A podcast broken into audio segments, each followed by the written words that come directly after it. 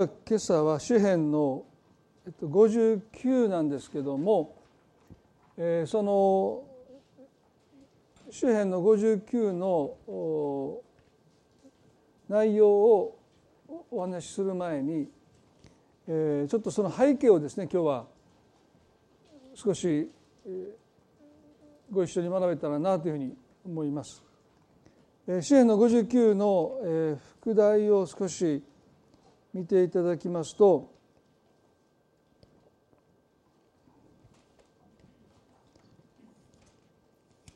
ダビデの支援であることとここにこう書いてますね。ダビデを殺そうとサウロが人々を使わし彼らがその家の見張りをした時にとあります。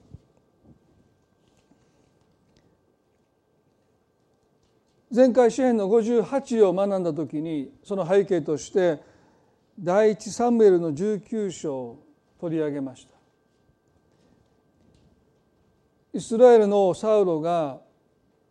嫉妬心からダビデを殺すことを決めて息子のヨナタンや家来に告げます、まあ、当然観光令が引かれて、まあ、この情報をダビデに漏らすならば、まあ、殺されるですね。しかしヨナタンは命を懸けて父の計画をダビデに知らせます。それだけでなくて彼は父にもダビデについて良いことを話したと書いてますね。ですから愛を持って真理を語るということの大切さをご一緒に学んだんですね。そしてこの第一サメルの19の6節ではサウルはヨナタンの言うことを聞き入れた。サウルは誓った。主は生きておられる。あれは殺されることはない。ヨナタンが命を懸けて、まあ、取りなしをしてくれたおかげでダビデは命拾いをします。父サウロは主に誓ってあれは殺されることはないと言います。この後ダビデは復職してそして王に仕えるんですね。おそらく安堵したでしょう。ね。でこの後宿敵ペリシテ人との戦いがあってダビデは当然、ね、戦闘を切って戦いに出かけていき大勝利を収めます。ああこれでやっと自分にかけられた権威サウロの王座を狙ってるというですねありもしない思いもしないそんな権威をこれでようやく晴らせたと思って、まあ、安堵した、ね、ほっとした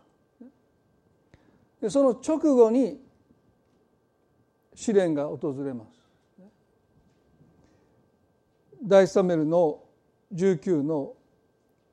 9節ですね。時に災いをもたらす主の霊がサウロに臨んだ。サウロは自分の家に座っていておりその手に槍を持っていた。ダビデはことを手にしていた。サウロが槍でダビデを壁に突き刺そうとした時ダビデはサウロから身を避けたのでサウロは襟を壁に打ちつけた。ダビデは逃げその世は難を逃れたとあります。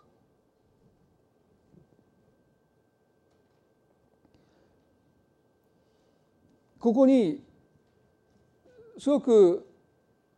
聖書の中で理解に苦しむフレーズが出てきますよね。災いをもたらす主の霊がサウロに臨んだ。災いをもたらす主の霊がサウルに臨んだ。結果あれは殺されることはないと誓ったはずのサウロが手に持った槍でダビデを殺そうとします。せっかく濡れ衣というか嫌疑が晴れて仕事に戻って復職してサウロに仕えた矢先に戦いに勝利した矢先になぜ災いをもたらす主の霊がサウルに臨んでサウルはあれは殺されることはないといった誓いを撤回してそしてダビデを殺そうとしたのかどう読んでもそう仕向けたのは神様ですよね。災いをもたらす主の霊がサウルに臨んだ。でこの「災い」という言葉を私たち聞きますと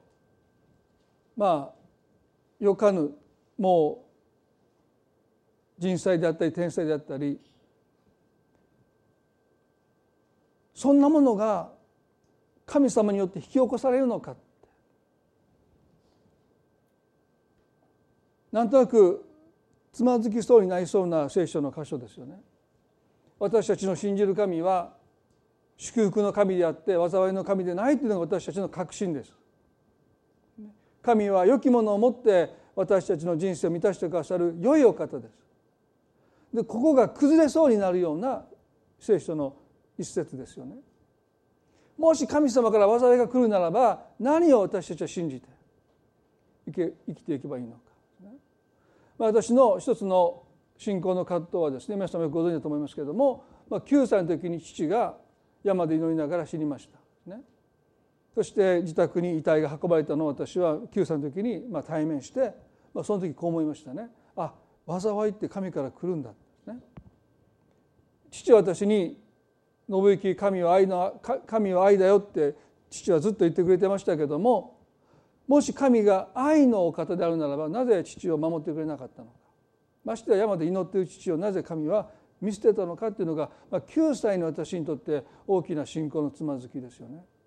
まあ自分の子供たちももうみんなねもう大学生になって高校生になっているのでちょっと想像彼らが9歳の時のイメージがあんまり湧かないんですけどでもねすごいですね9歳でそんなつまずいてるなって ですねでも本当につまずいたんですからねもう僕は神を信じないって。でも私の信仰の一つの葛藤がこの災いが神から来るのか来ないのか。もし来ないんだったらなぜ父は家族、ね、子供5人を残して、まあ、一番下は生後まだ2週間でしたからこんなことを神許されるのかっていうのが私の信仰のまあ出番のくじかれたというかこれからという時にもそのことに人生が本当に打ちのめされたような経験をしましたけれどもでもそれからずっと私の信仰の歩みっていうのはですね災いが神から来るのか来ないのか。まあこの箇所を読んでると災いをもたらすと書いてありますからね。あ神は祝福も与えるけども災いも与えるんだって。そんなふうに読めてしまう箇所の一つですよね。で皆さんこの災いという言葉の言語はですね確かに私たちが言うところの災いというものも意味としてはあります。しかしこの言語の持ってるもう一つの意味はね望ましくない状態という意味でもあります。そう考えると神は私たちの人生に災いをもたらさないけれども望ましくない状態はもたらせるなと思います。それを試練と言いますね。まあ皆さんの中で試練が好きな人まあいないと思いますよね。願うくならば苦しみに遭わないで人生を生きたい。まあ、仏教の一つの救済がですねいかに苦しみに遭わないで、まあ、苦しみの原因となる、まあ、執着から離れてまあ、苦しみから離れるということが一つの救済だというふうに考えますよね。まあ、そういう意味では人間本来の願いとしてはやっぱり苦しみに遭いたくない。でもヤコブは言うんですね苦しみに遭う時にこの上もなく喜びなさい。やったあんたなんで喜んでんの？いや苦しみが来たから。この人ねなかなか苦しい人見ないですよ。牧師でもあんまりそういう人いないですよ。なんで先生そんなニコニコしてるんです？いや苦しみが来ましてね。そういう人はあんまりいないですよね。やっぱりもうその時はもう牧師だってもうなんかもうがっかりしてますよね。どうしたんですか？いやもうちょっと大変なことありましたってそれは普通ですよね。でもヤコブはねこの上もなく宝くじが当たった以上に、ね、宝くじの一等当たった時のことを想像してみてくださいよ。僕前言いましたよね。一等当たった。もうにやけてにやけて、教会に1万円献金して あと全部使うみたいなですね、まあ、そんないろいろ考えてね一回10分ぐらい虚しい気持ちになりましたけどね。まあでももうこの上もなくもうありとあらゆる喜びの上に、その喜びを置きなさいというぐらいですね。まあ苦しみというものの考え方が随分違うと思いますよね。この災いをもたらすというこの言葉は私たちを試練に合わせる私たちが望んでみない状況に私たちを追いやっていくそういうふうに読むことができると思います。で聖書の中に出エジプト記の5章にですねその一つの例が記されていますけれどもこの出エジプトというのはイスラエルの先祖たちがエジプトで奴隷でありました。そしてもともとはヨセフという人がお兄さんたちからこれもまた嫉妬されて売り飛ばされて連れて行かれた町でした。国ですよね。まあ、ヨセフからすると何の身に覚えもないのにただ父が彼を溺愛しましたね。愛した妻の子であったということもありますね。ですから自分が愛した妻がずっと子供ができなくてですね。まあそんなに好きじゃなかった奥さんもう一人の奥さんの方がたくさん子供ができてようやく自分の愛した妻が子供を産んだその子供がヨセフでしたので、まあ、ヤコブは年いってましたのでもうすごく溺愛しましたね。そのことをお兄さんたちは非常に怒って、まあ、彼を殺そうとしたんだけども神の介入があって彼は結局奴隷として売り飛ばされていった。その地で彼は随分苦労しますね主人に仕えるんだけどもその奥さんに誘惑されてその誘惑を拒んだらですね今度は私を暴行しようとしたって言って、まあ、罪をでっち上げられてまた牢獄に投げ込まれていきますね。でもそのことを通して彼はエジプトのナンバー2になってやがて来る大飢饉に対して彼はね賢く備えることによって一人の餓死者も出さなかったことで、まあ、彼はもう本当にナンバー2の立場を得ましたね。その功績があって彼の家族が迎え入れられて、まあ、エジプトの地に、まあ、ヨセフの家族がヤコブが暮らし始めるんですけどそれが400年ぐらい経ってですね。もうこのヨセフの名前すら知らない王があまりにもイスラエルの民が増え広がったので、まあ、危機感を覚えてですね彼らを抑え込むためにはもう徹底的に働かせてもう反乱を起こすような余力を残さないぐらいもう朝から晩までもうヘトヘトになるまでもうこき使って彼らを抑え込もうとしてその仕事をすごく増やしました。彼らはですね今までにないぐらいのまあ労働にですねもう悲鳴を上げた。神様助けてくださいで神様それを聞かれてこのモーセとアロンをエジプトに使わせたわけでしょ。でモーセも最初行きたくなかったんですね。40年前。かつてパロの娘のことをして王宮で育てられた時にエジプト人がヘブル人を打ち叩いているのを見て助けようとしたその勢い余ってというかもう確信犯的にエジプト人を殺します。そのことが原因で彼はエジプトを追われて40年間ミディアンの地で羊を飼っていた。その時に神様がモーセにもう一度エジプトに行けとおっしゃったので彼はもう来たくありません。他の人を使わせてくださいって言いましたね。でも神様は諦めないずっと説得してそしてモーセとアロンを使わせていきます。それがシュテピトの5章で彼らはねパローにこう言うんです。イスラエルの神主がこう仰せられます。私の民を生かせ荒野で私のために祭りをさせよって言いましたモーセは基本的に行きたくなかったんですね。他の人を使わせてくださいって私口下手ですから喋れませんってうまく、ね、そしたらアロンを連れてったらいいじゃないかって言われて2人で行きますよね。まあ、渋々。まあ、心のどこかにはやっぱり同胞のことが気になっているので、まあ、少しは助けになればという願いがあったでしょう。でも基本的には渋々ですよ。意気揚々と自ら手を挙げて言ったわけじゃないです。いやもう結構です。もう行きたくありません。他の人を使わせてくださいでそれでも神様は諦めないんでもう分かりましたって言って折れてエジプトのパロの前に立ちました。そしてね神様が言えとおっしゃった言葉をそのまま付け足すこともなく差し引くこともなく言われた通り言いました。イスラエルの神主がこうおせられます。私の民を生かせ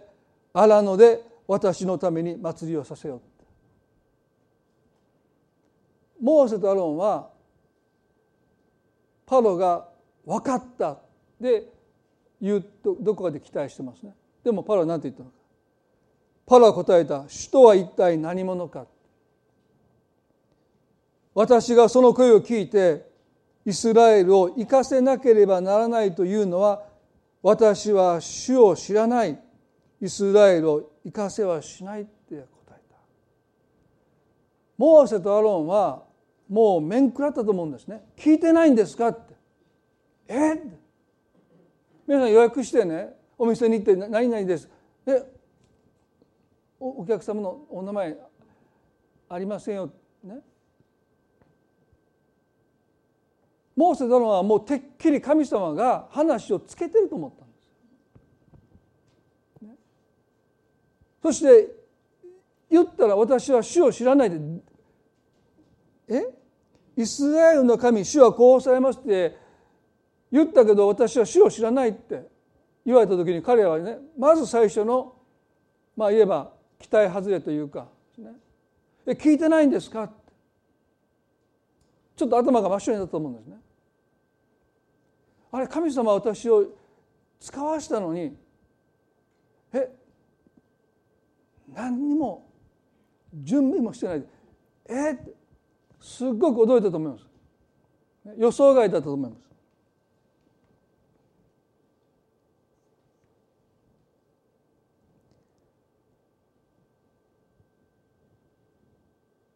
4節でエジプトの王は彼らに言った。モーセとアロンお前たちはなぜ民に仕事を辞めさせようとするのか。お前たちの区域に戻れ。パラまた言った見よ今や彼らはこの地の人々よりも多くなっている。そしてお前たちは彼らの区域を休ませようとしているのだって言われた。基本的に奴隷は休みがありません、ね、365日。全く休日なんてないんですね。ですから次の日の休みをまあどこかで心待ちしながらその日の仕事を頑張るっていうことはできないんです。もうずっと朝から晩までもう寝てる時とご飯を食べてる時ぐらいが起きてもう仕事してないぐらいであとはもうずっと仕事をさせられてるんですね。まあ理由はですね彼らが増え広がって力を持つことがないようにもう徹底的に働かせてもう寝床についたらもうこと、ね、もうすぐ眠ってしまうぐらいまでにもう徹底的に働かされた。でここでねモーセとアロンはこう言いましたよね。イスラエルの神主はこうされる私の民を生かせアランドで私のために祭りをさせよ神様のために礼拝を捧げなさいって言ったことをパロアでこう受け取った。長期休暇を。奴隷の分際で求めたって受け止められたんです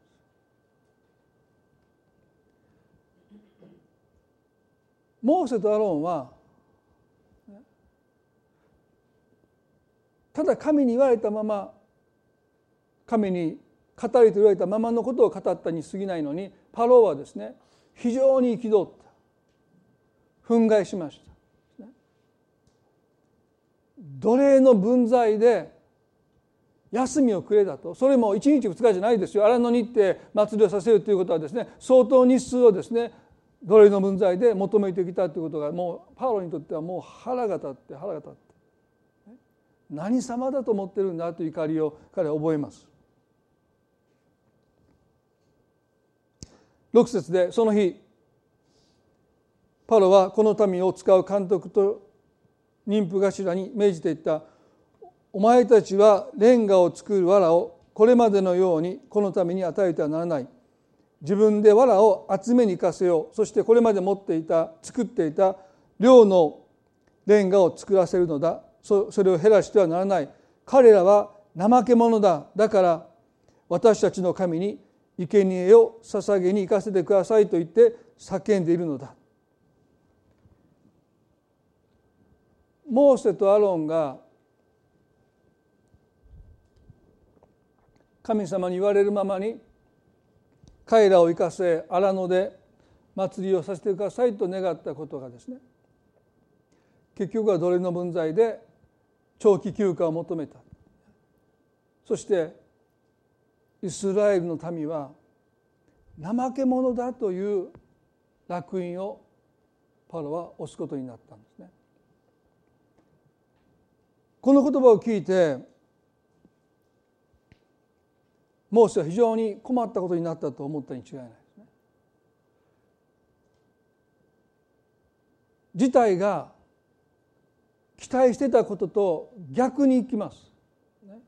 好転するどころか悪化しました。パロを怒らせてしまったまず一つの予想外です。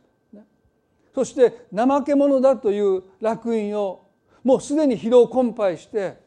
もう根を上げて神に叫んでいるために押させてしまったのもモーセとアロンですね。これ以上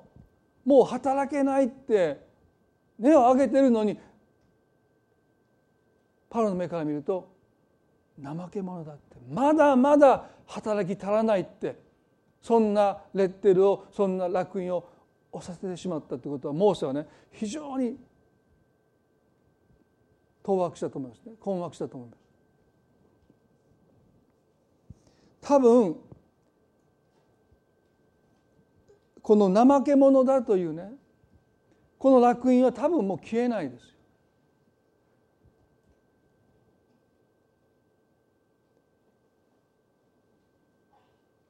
イスラエルの人たちはあの皆さんも有名なエジプトのですねあの壮大な建造物を作る時にそのレンガ作りをさせられていたんですね奴隷としてね。でもそのレンガの材料はエジプト人が調達してたんです。でもこれからは調達するなって彼らに全部させろって。ですからレンガの材料の調達もしないといけないしレンガ作りのノルマは変わらないんですね。だからもう絶対できっこないんです。で彼らは案の定できませんでした。するとエジプト人の監督はイスラエル人たちを打ち叩いたんですね。どう考えてもレンガの材料提供されたとされていた時だってもうギリギリだったのに自分たちでレンガの材料を探しに行ってそれを調達してそしてそこからレンガ作りを始めて間に合うはずがないんです。なのにエジプト人たちは彼らを激しく厳しく打ち叩いていた。なんでこんな目に神様に祈ったのに状態は良くなるどころかますます悪化していきます。あ神様って私たちに災いをもたらす神様なんだって思えて仕方のない状況に陥っていきますね。私たちの人生でも試練はやってきます。望ましくない願うならばこんなふうにならないでほしいと願っていたようなことが私たちの人生に起こってきます。災いが神様から来るかのように感じてしまう。あんなに祈ったのに。神様こういうことだけは私の人生から遠ざけてくださいってその祈ったその状況が私たちの人生にやってくる時に。あ災いって神様から来るんだ。時にはねもっと心が歪んでいってしまってね。神様は私が一番したくない一番嫌なことをあえて私の人生にもたらす神様なんだって思えてきてしまう。まあ昨日結婚式がありましてまあ私今回何もしなかったんですね。ただ行ってご飯食べただけなんで。もうこんな恵まれた結婚式なかったなと。いつも緊張しますけどね。でもうスーツもなんかもう自分何もしないんであの茶色のスーツに赤のネクタイしていて僕だけがそんな格好しててみんなちゃんと黒のスーツに白のネクタイしてて浮きまくってました写真でもね うちの奥さんにもえらい怒られましたけどまああのまあそれでもですねあの、まあ、そのカウンセリングとかいろいろしてる中でねクリスチャンの中でこういう考え方をする、ね、人がたまにいるんですね。神様っていう人は一番結婚したくない人を人生の伴侶として連れてくるので私は、ね、それが怖いって。僕聞いてびっくりしました。えもう一回言って。あなたが顔も見たくない。もう生理的にも受け付けれない。そういう一番苦手な人を伴侶として連れてくる。はい。どっかでそういうふうに恐れてる。まさかまさか一番好きな人を連れてきてくれないって言ってるんですよね。えちょっと結構びっくりしましたね。ちょっと意地悪。根性曲がってる。そうやって苦しむのを見てなんかニヤニヤしてる。そんな神様だって思ってるクリスチャンはね本音で話すと結構いるんですよ。まあ、日本のクリスチャンが暗い暗いというのはどっかでそういうところがあるんでしょうね。あんまりニコニコしてると苦しみがやってくるからなんとなくちょっともうちょっともう神様も私もういっぱいいっぱいですみたいな。ちょっとこうしんどそうにしてると神様見てあちょっとあいつしんどそうにしてるから優しくしてあそこでえらい調子乗ってんなってあいつ誰やみたいな。調子乗りすぎやってて試練がやってくるみたいな。どっかでね本音で話をしてると、なんとなくそんなに思ってるクリスチャンがね少なくないと思うんですね。だからねよく教会で調子乗ってる人はねあんまり調子乗ったらあかんねみたいな。試練がやってくるでみたいなことに言われたことあるっていう人いるんですよ、まあ、この教会では絶対ないと思いますけど他の教会ではね、まあ、他の教会ってそのことで怒られますからまああのどっかの教会であるんですね。あんまり良いことが起こると怖くなってくるほどほどがいいっていうクリスチャンいるんですよ。ですのでそれは間違いですよね。もう試練が来る時はもうもう目いっぱい試練が来て祝賀の時はもう目いっぱいもうめりりつけた方がいいと思いますよ。もう泣いて笑って泣いて笑って、ね、その方が健全だと思いますね。だから試練が来る時はもう仕方なく腹をくくってこの世なく喜びなさいっていうのはもうそういうことだと思うんですね。もう腹をくくれって。でも必ずその後に神様の祝福が来るからだっていうのが聖書のメッセージなんでしょうけどもでもねもう一つあのこの件に関して言うならばですね神様行けって言って使わされて言えって言ったことを伝えた途端パロは神様イスラエルの神なんて知らないって急に言い始めるわ。急にお前たちは彼を休まそうとしてると言いがかりつけられるわ。そして彼らは怠け者だって落印をされるわ。もう彼らとしてはですねほら言わんこっちゃないでしょ神様私たちが来たことで事態がますます悪化してないですかこのイスラエル人たちはねあまりの理不尽さにもうパロのもとに行ってね直訴したんですこれが5章の15節で「なぜあなたのしもべをこのように扱うのですか?」って言うんですね。あなたのしもべしもべどもには藁が与えられていません。それでも彼らは私たちにレンガを作れと言っています。見てください。あなたのしもべどもは打たれています。しかしいけないのはあなたの民ですって。まあ、よく言ったなと思うんですけどね。イスラエル人たちはパロを攻めてその民を攻めます。でパロはこう言いましたね。お前たちは怠け者だ。怠け者なのだ。だから私たちの主に生贄を捧げに行かせてくださいと言ってるのだ。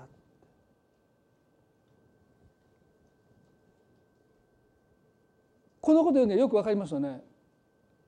イスラエル人たちはなぜこんな事態になったのか。見当がつかなかった。ただ急にエジプト人たちが今まで材料を提供してくれたのに材料を提供しなくなってお前たちで全部やれって言われて何が起こったのか事態をつかめないでいる。だからパロのもとに行って責めるわけでしょ？でもともとそれをせよって命じたのはパロですから、ね、でもパロを責めないであなたの民エジプト人たちの監督たちを彼らが責めたということはモーセとアロンがパロに言ったことを彼らは知らないんですよ。でもこの言葉を聞いてだから私たちの主に生贄を捧げに行かせてくださいと言ってるのだって私たちは言った覚えがないんです。でもモーセとアロンが勝手なことをしたって言って彼らは非常に怒ってこの後モーセとアロンにねこう言うんです。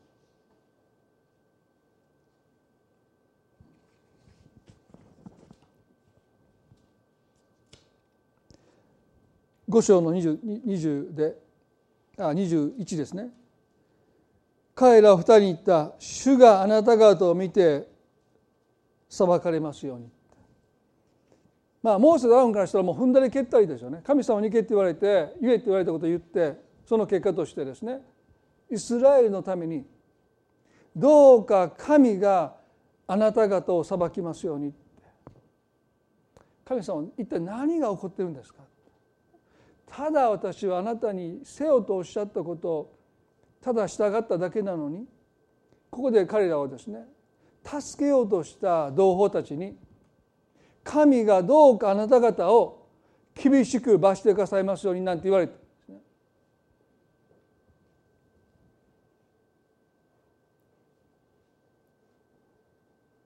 彼らはこの言葉を聞いて非常に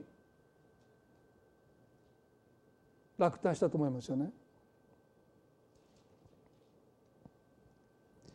18節でパウロはこう言います。さあすぐに行って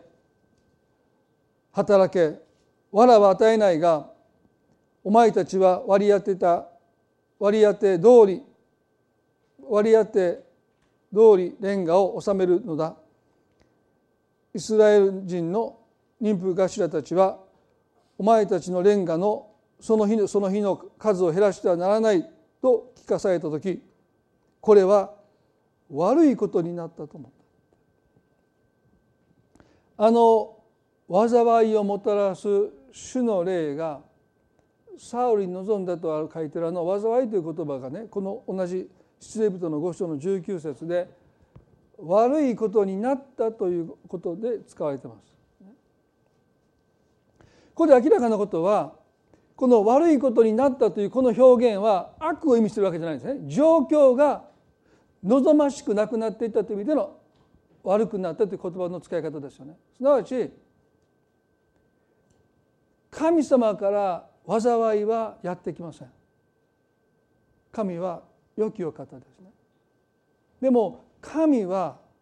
ある目的を成し遂げるために私たちの人生に好ましくない状況をもたらします。私たちにとってできたら避けたいと思った試練が苦しみがやってきます。でそのことは確かです。問題はなぜ神はそうなさるのかということです。結婚したくない人とね、こういう人と結婚したくないという人を神が連れてきて結婚しなさいってそんなことをおっしゃる神じゃありません。なぜ災いがなぜ苦しみがなぜ望ましくない状況が私たちの人生をもたらされるのか。なぜモーセ・ダロンがエジプトに行くことでますます彼らの状況は悪化していったのか。仕事の量が倍になったのか。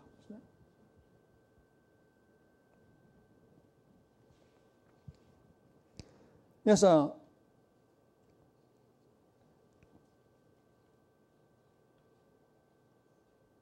あの日サウロがダビデを殺そうとした時にダビデは身をかわして逃げて難を逃れたと聖書は書いてます。ダビデの願いは何でしょうか？生涯サウローに仕えることでした。それで彼は満足でした。イスラエルの王になりたいなんてこれっぽっちも思ってない。少年の頃から彼はサウロに仕えていた。そしてその息子ヨナタンとは彼は親友でした。ですが彼はもう満足しているんですね。親友の父サウロに生涯仕えていくことで彼は満足していた。でも神様は満足しなかったということです。神様はダビデを王として召してたということです。でもダビデが王となる道を歩むためにはサウロの前から逃げていかなければならない。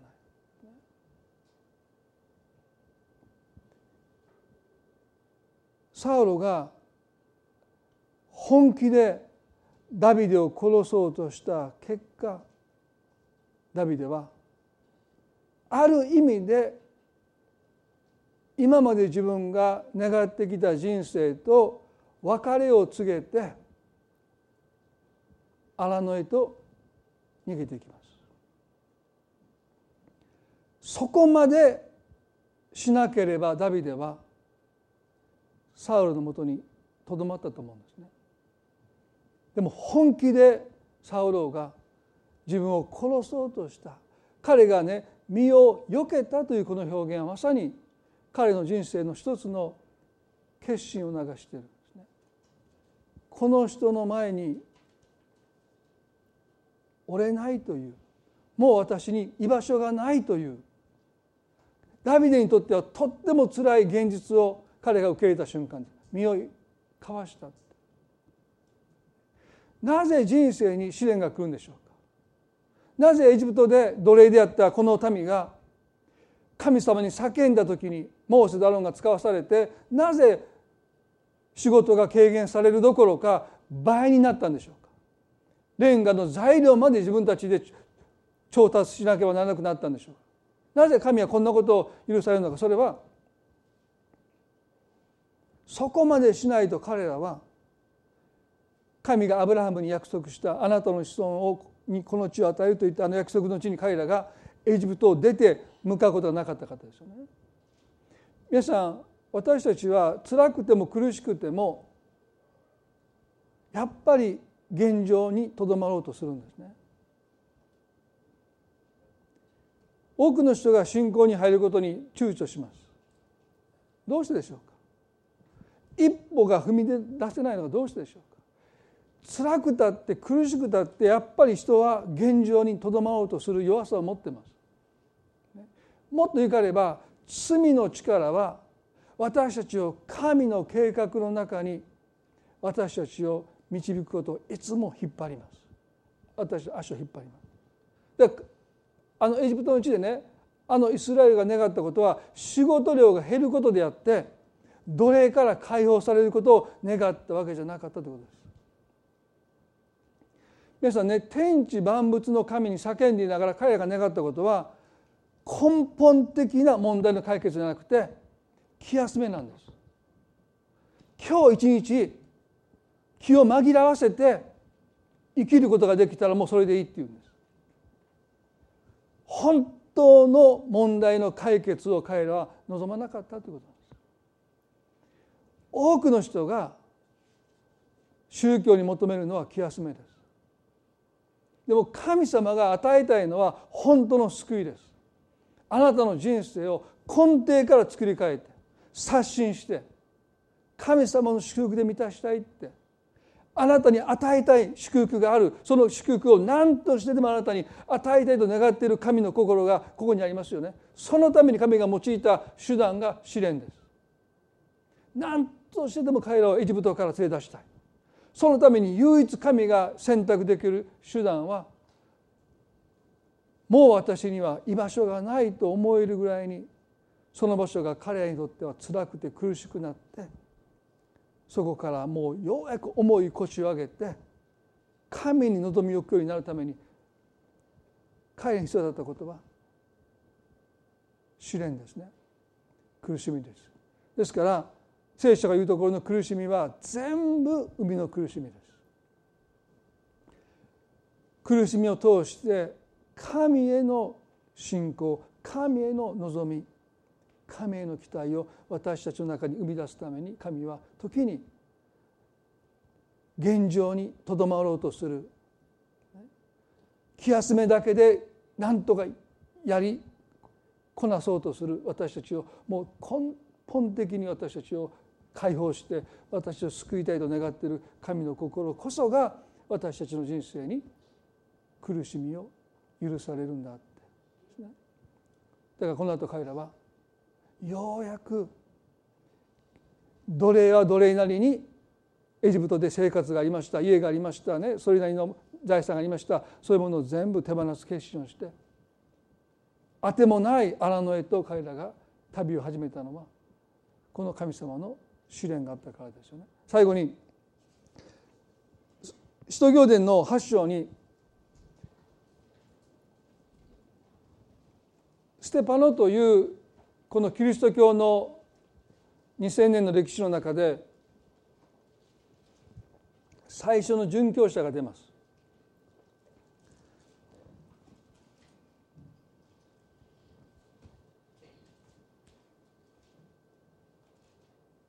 イエス・キリストが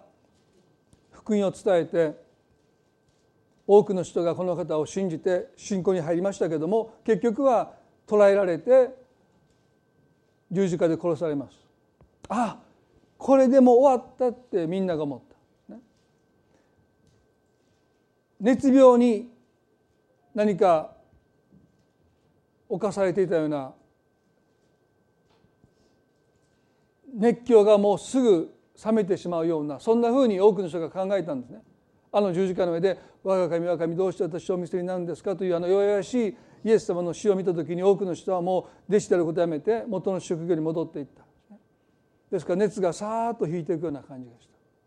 でもその後イエス様が3日目によみがえって弟子たちの前に現れたんですね。もう一度彼らの心に信仰の炎がよみがえってそして彼らはあのペトロですねイエスのことを知らない知らない知らない3度否定したペトロがユダヤ人たちの前であなたたちがイエスを十字架につけた救い主を十字架につけたという説教をします。その日3,000人が救われて世界で初めて教会が誕生します。3,000人が救われました。そして聖書はねもう日に日に人々が救いに至って教会が増えていったんですね。そして彼らは非常に好意を持たれたって書いてます。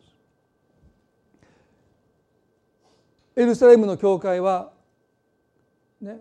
すごいいいスタートを切ったんです。3,000人が救われてそして日に日に人々が救われてそして周りの人たちもクリスチャンにない人たちも好意を持ったって。彼らはいいって。愛し合ってものを分かち合って、ね、そしてもう本当にもうまさに自分たちが教えられてきた立法を実践していると言って好感を持たれた。でその中でこの発祥が起こります。ステパノが殉教の死を解きます弟子たちはこのまま教会が祝福に祝福に次ぐ祝福でどんどんどんどん人が増えていってそして福音が世界中に行くんだろうと思ってた。そしたら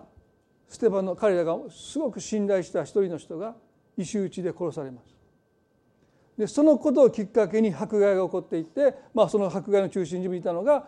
後にパウロと呼ばれる人ですよね。サウロが家々に押し入ってはクリスチャンたちを捕まえて牢獄に投獄していった。その結果何が起こったかというとこの使徒行伝の8章の4節ですね。あ3節から「サウロは教会を荒らし家々に入って男も女も引きずり出し次々に牢に入れた」他方、まあ、このことがとっても大切です。他方片や。そういうことが起こっている一方で別のことが起こっています。散らされた人たちは御言葉を述べながら巡り歩いたって書いてます。弟子たちはあの日3,000人が救われて次から次から人々が救われて教会が祝福されてそして周りからも好感を持たれてあこのままでいくと確かにこの福音はもう全世界に伝えられていくだろうと思った矢先にステパノが殺されて迫害の嵐が吹き荒れます。エルサレム中に迫害が起こってもうクリスチャンたちの家はですね押し入られてそして捕らえて牢獄に投げ込まれたんですね。その結果として多くの者は自分の家や財産を全部捨てて近隣の町々に逃げていった。泣く泣くですよ。後ろ髪引かれながらです。今まで築いてきたもの全部を手放す決心がなぜできたのか。それは迫害の炎が隣まで迫ってきてようやく彼らはそれを手放します。そしてあてもなく近くの町々に木の実木のままで彼らは逃げていく。その時の彼らの姿を皆さん想像してください。あるものは泣きながら本当にもう家に残してきたものを惜しみながらなんでこんな目になるんだってクリスチャンになったばかりになったばかりにね私は何もかも失っていってあるものはもう愚痴を言いながら不評を言いながら散らされていった。でも彼は何をしたのか。あてもなく散らされた先々でイエス・キリストが救い主だと述べ伝えていた。そして教会が福音が世界中に広まってこの日本にもやってきました。福音宣教のきっかけは彼らが宣教師になりますと言って神様に期待して信頼して意気揚々と出かけていったわけじゃないんです。迫害が近くまで迫ってきてもはやもう家にとどまれない。泣きながら家を捨て土地を捨て家財を捨て木の幹のままで逃げていった。彼らを通して実に福音は世界中に述べ伝えられていったということを考える時ですね。ここの「他方」という言葉がとっても大事ですよね。私たちの人生には私たちが想像つかない想像できない苦しみの産物が必ずあるんです。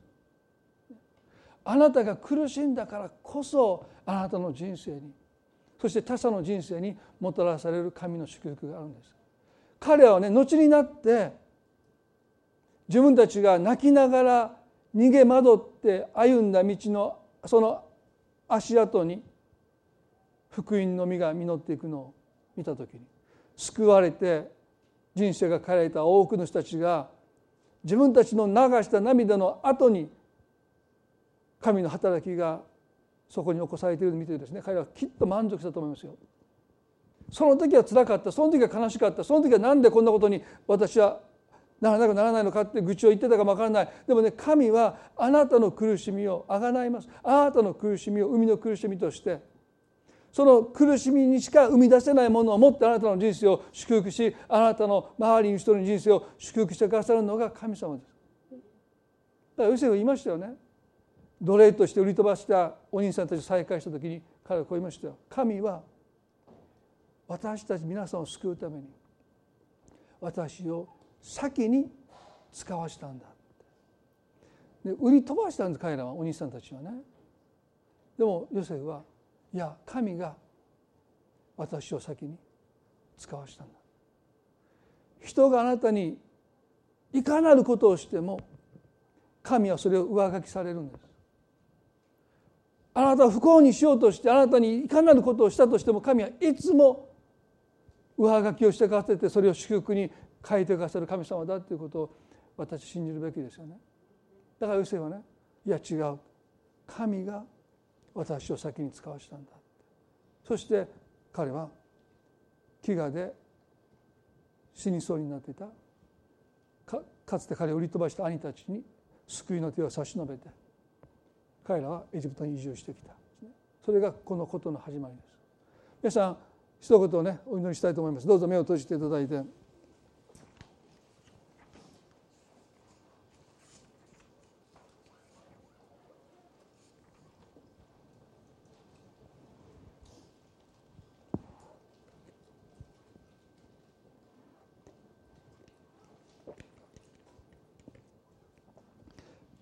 今皆さんが試練の中に苦しみの中に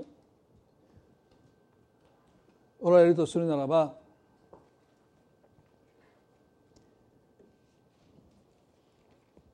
聖書は私たちに一つの御言葉を語ります。どうぞ目を閉じたまま聞いていただきたいと思いますけれどもローマの8章の18節で今の時のいろいろな苦しみは将来私たちに掲示されようとしている栄光に比べれば取るに足りないものと私は考えます。今の時のいろいろな苦しみは将来私たちに掲示されようとしている栄光神の祝福に比べれば何と比べるかが大切です。あなたの周りの人と比べないでくださいね。なんで私だけがって。そうなるとその苦しみは深さを増していきます。私たちが唯一今直面している苦しみを比較することを許されるのはその苦しみがやがてあなたの人生にもたらす神の祝福と比べるべきです。それ以外のものと比べるならばその苦しみは深さを増していってしまう。どうぞその苦しみがあなたの人生にもたらそうとするものを私たちはね自分で思い描けないんですよ。でも神が何て書いてますか掲示してくださる。あなたの心に示してくださる。理屈じゃないんですね。こうなってああなってこうなればそうじゃないんです。もう神様がただあなたの心にやがて神の祝福が苦しんだことが良かったと思えるほどの祝福が喜びがあなたの人生にもたらされることを神様が掲示してくださる。でその時ね私たちは自らその苦しみを見て取るに足りないって人の苦しみを私言えないですよ。でも自分の苦しみを私たちはその将来の祝福と比べてなんだって取るに足りないって思えるようにしてくださるんだと聖書は約束している。今日どうでしょうか？どうしてこんなことが私の人生に起こるのかって。安心してください。聖書の登場人物全員が一人の例外もなく同じ苦しみを味わいました。なぜせっかく生まれた教会が散らされるんでしょうか。ちりちりバラバラになっていったんですよ。泣きながら彼らは近隣諸国に出かけてきました。どうしてこんなことになったのか。でも彼らの涙を通して神様の福音が伝えられてこの日本にまでも福音が伝わっていった。あなたには今涙の意味がわからないかもわからない。辛くて涙をしているだけかもしれない。でも神様はね聖書を通して書いてますよ。神はその涙を喜びの涙に変えてくださってあなたに返してくださるあなたが泣いた分だけその涙を神様は全部喜びの涙としてあなたに返してくださるんだとダビデは言いました。どうか私の涙をあなたの皮袋に蓄えていてください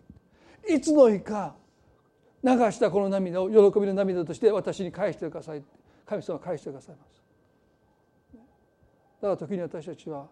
思いっきり泣くべきですよね。涙をこらえる必要がない。泣いた分だけ。訳が分からなくて泣いた分だけでも神はそれを一滴たりとも無駄にしないであなたに喜び涙として返してくださる日が来ます。そういう神様です。そういう神様私たちは信じてますます歩んでいきたいと願いますね。恵み深い手の主な神様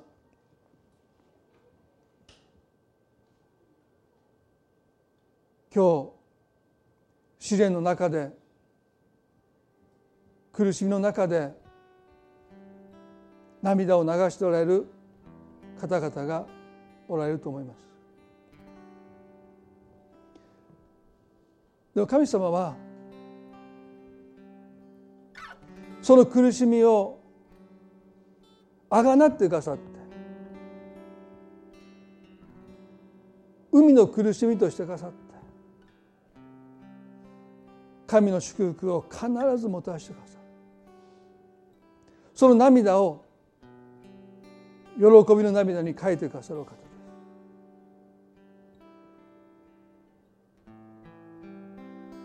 神様は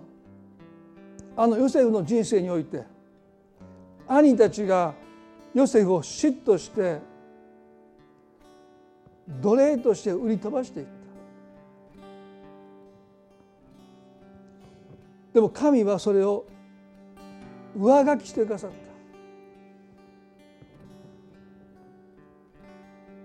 私たちの人生において実にさまざまなことが私たちの人生を思わぬ方向に予期しなかったいや望まなかったところに私たちの人生を押し合ってしまう時があります。でも神様あなたはそれでも上書きをしてくださる神様です。それを駅に変えてくださる神様です。今日どうか私たちがあなたに対して正しい心の態度を持つことができますように助けてください。あなたは御子さえ惜しまずに与えてくださった。何を惜しまれるでしょうか。与えて与えて与え尽くした神はあなたがそれを受け取ることだけを願ってる。あなたに祝福を与えたいと切実に願ってモースダロンを使わします。苦しみを2倍にしてですら彼らを連れ出そうとして。神様どんなに悪く言われたってあなたはもう私たちを祝福することに決意してくださってる。この決意は揺るぎません。神様どうか私たちがそんなあなたの本当の心を知って感情的には難しいですけど苦しみを試練を迎え入れることができますように。それから逃げるんでない。手をつなぐことを私たちに教えてください。母が子を産む時のあの海の苦しみそれは苦しみとしては相当なものですけどもでもそれは敵意ではありません。主どうぞ苦しみは決して心地よくありません。辛くて悲しくて耐えきれないものでありますけどもそれでもそれは私たちの人生に神の祝福をもたらすものです。今日あなたが一人一人の心に語ってくださってあなたの本当の心を明らかにしてくださるように祈ります。神様今日の礼拝を心から感謝します。どうぞあなたの皆が崇められますように。愛する主イエスキリストの皆によってこの祈りを見舞いにお捧げいたします。それではどうぞ皆さん立ち上がっていただいて神様に賛美を捧げたいと思います。尽きることのない歌が心にある。嵐の時ない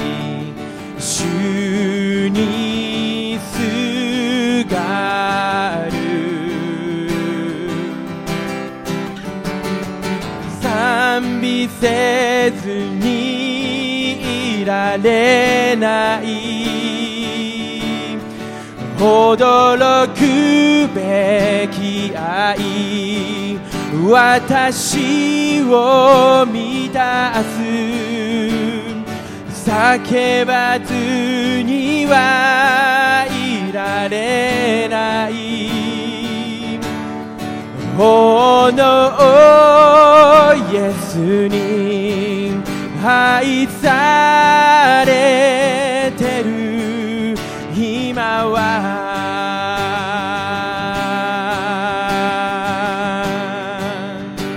暗い道歩む時。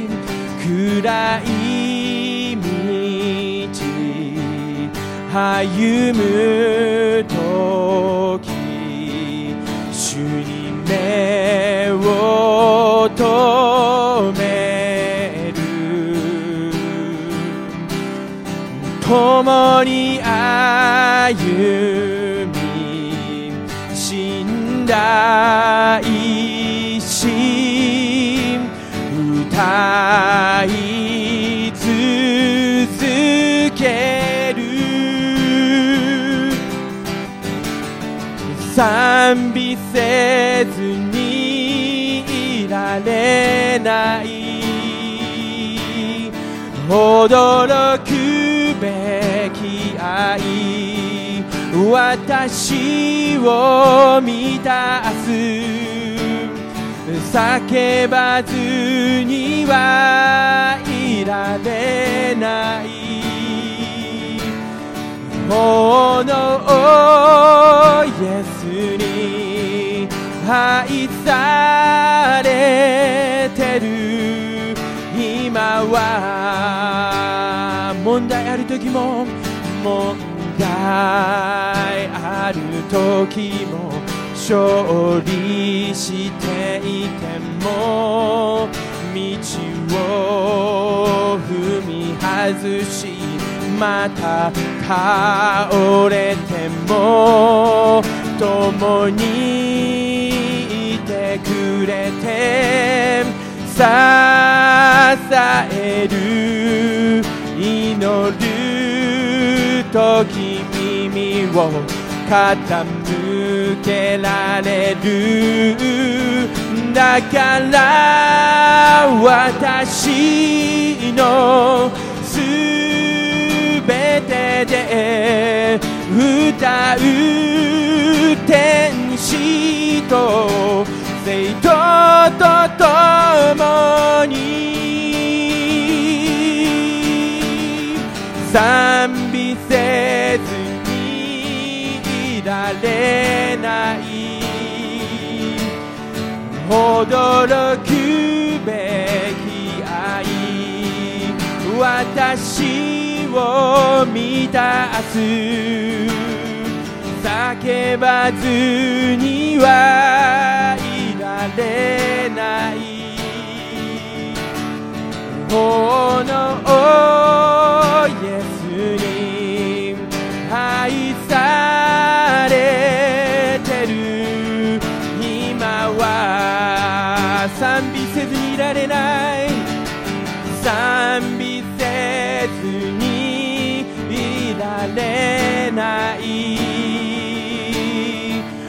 驚く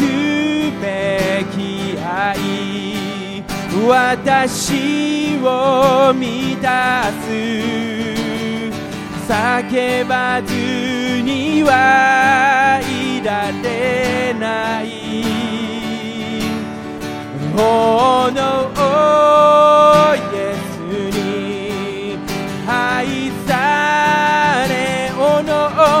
のおのイエスに愛されてるこのイエス